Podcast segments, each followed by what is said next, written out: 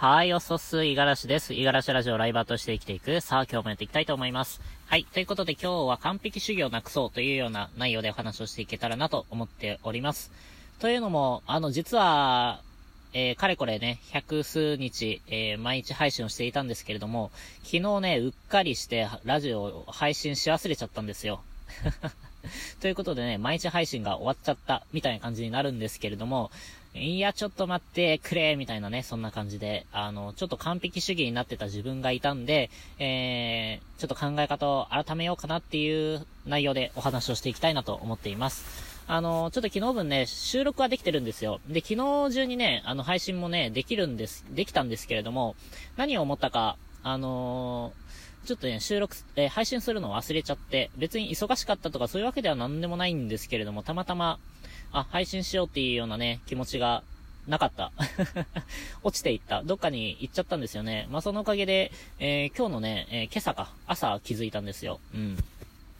あれ？昨日撮ったラジオ配信したっけな？みたいな。まあ、オンタイムでね、あの、収録をして配信をすればね、こんなミスはないと思うんですけれども、まあ、なんか、ちょっと、スタイル的にね、えー、収録は外でして、で、配信の、その、タグ付けだったりとか、タイトルを付けたりっていう作業を、えー、家に帰ってからやるみたいなね。まあ、そんな感じでやっているので、ついつい忘れちゃったということです。で、えー、っと、まあ、ここでね、あのなんというか、投げやりになって、あ、毎日配信終わりました、また一からやりますっていうのも、まあ、それはそれで綺麗かもしれないんですけれども、うーん、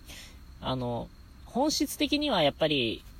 あの、もっともっとね、え長くラジオやっていきたいわけなんですよ。で、その上で、えー、今ね、カウントしている、この毎日ね、配信しているっていう日数がね、増えていくこと、これがね、あの、かなりモチベーションになってます。うん。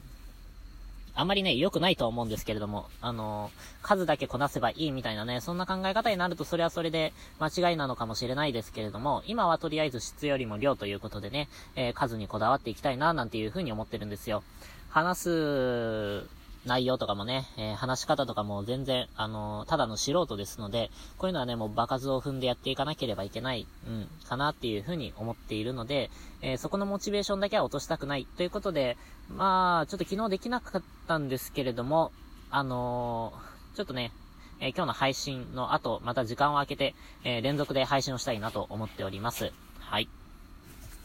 でね、まあ、ここから話を広げて、完璧主義の何が悪いかっていうところで言うと、あのー、結構ね、ストレスがかかるんですよね。うん。あのー、きっちり、やるっていうのはすごい大変素晴らしいことではあるんですけれども、そのために色々と犠牲にしている。仕事上で言うと、例えば、あのー、まあ、上司からとか、先輩から投げられた仕事に対して100%きっちり返そうと思ったら、えー、下調べだったりとか、どういう風に、どのタイミングで渡そうみたいなところも考え出して、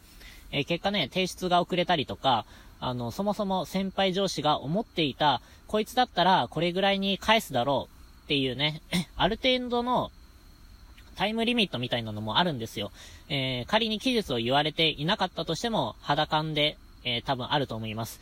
えー、こいつ、まあ、このぐらいの人にこのぐらいの能力の人にこういう仕事を投げたら、だいたいこのぐらいには帰ってくるだろう、みたいなね。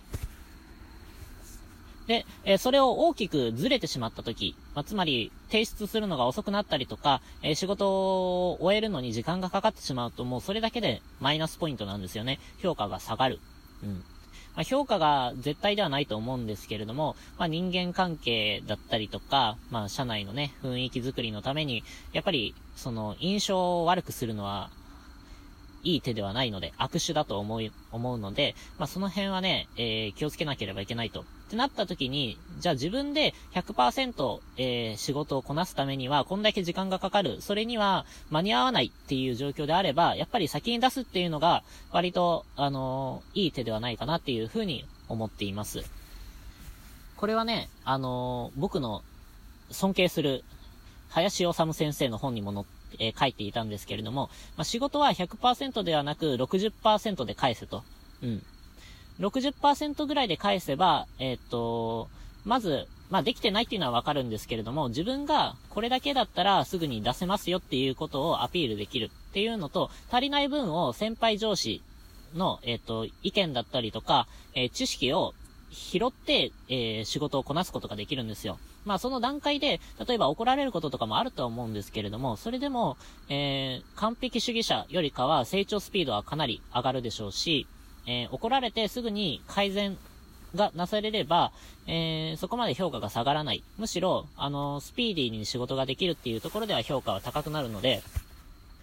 仕事は、あの、100%で返さない方がいい。まあ、もちろんね、自分で100%できて納期に間に合う期限に間に合うっていうのが一番の理想なんですけれども、まあその理想ばかりでね、仕事が回るかっていうとそうではないので、えー、ある程度自分の力量がこのぐらいですっていうのをアピールした上で、えー、必ず、えー、仕事には期限がありますので、そこをきっちり守ると。うん。期限っていうのはもう約束ですからね、約束を破っていくごとに、やっぱり、え信用は落ちていくし、評価は下がっていく。うん。だから、えー、約束をなるべく、えー、破らないように、そういう立ち回りをしなければいけないんじゃないかなっていうふうに、僕は林修先生の本を読んで学びました。これは結構ね、みんなに、えー、皆さんにも使えることなので、まあ、よかったら覚えていってほしいかなっていうふうに思うんですけれども、もう一つね、あのー、早く仕事を